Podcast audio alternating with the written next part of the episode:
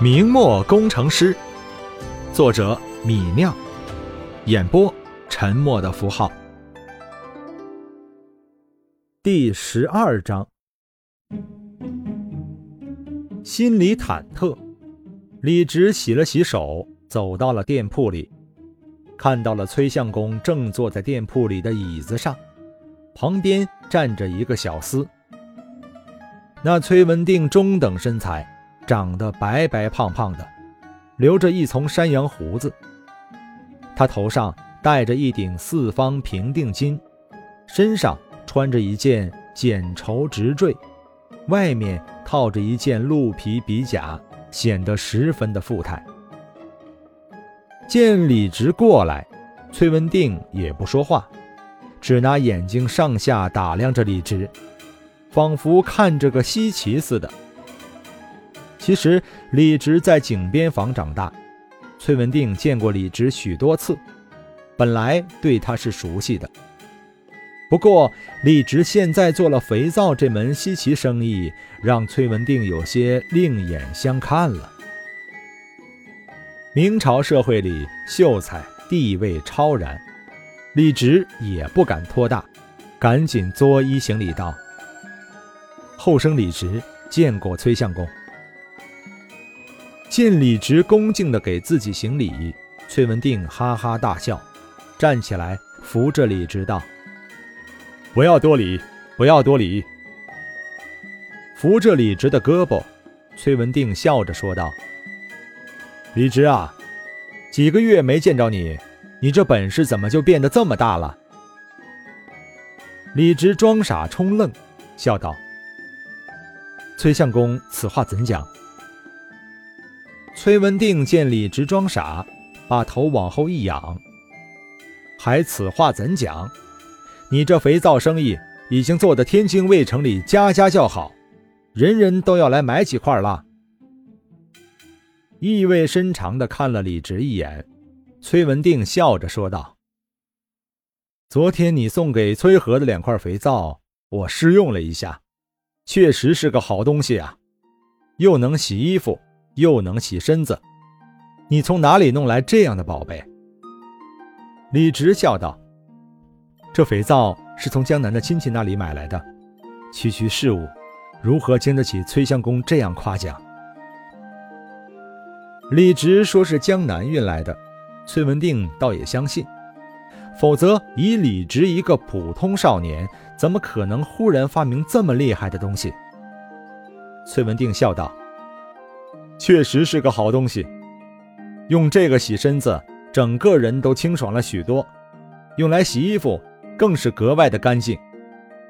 往小处说，你让大家感觉舒服了；往大处说，你这个肥皂那是提高了整个天津卫城的清洁程度啊！见崔文定把自己的肥皂夸得和一朵花似的，李直不知道他打的什么主意。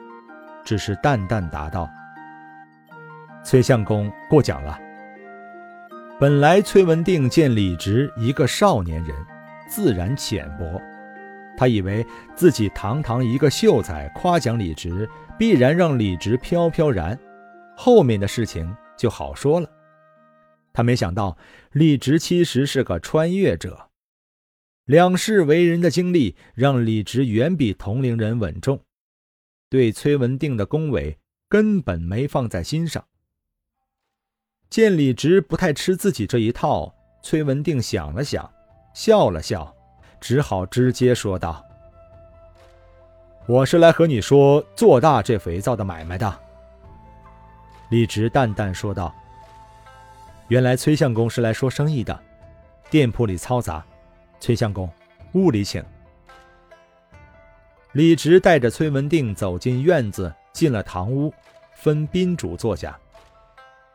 家里没有茶叶，李直就用茶杯倒了碗井水招待崔文定。崔文定倒也不计较，举杯就喝了一口。你家这井水倒也清冽啊！喝了一口水，崔文定从怀里变出一个小盒子，说道。这是南阳上好香料木樨香油，是我店里的货物。来你家拜访，不能空手来啊。”李直笑了笑，收下了崔文定的小礼物。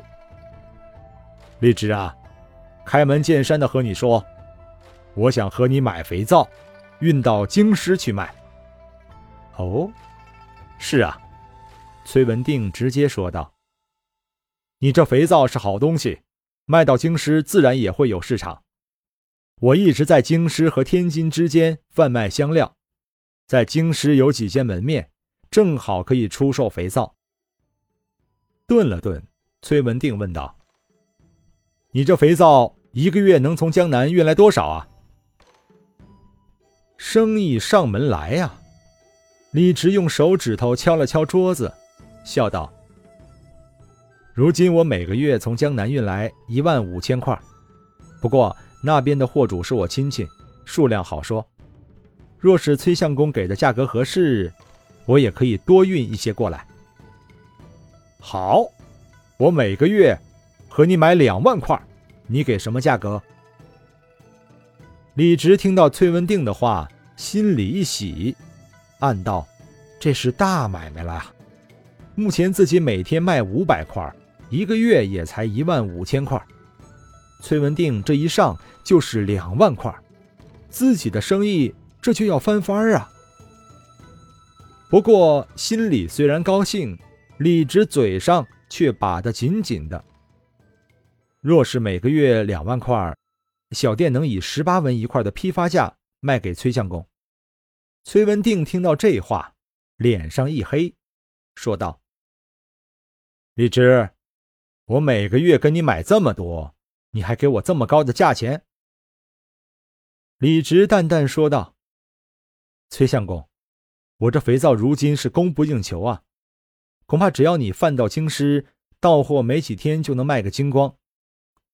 说实在的，我二十文一块，零售价是低价。”崔相公卖到京师去，卖的价格肯定不止二十文吧？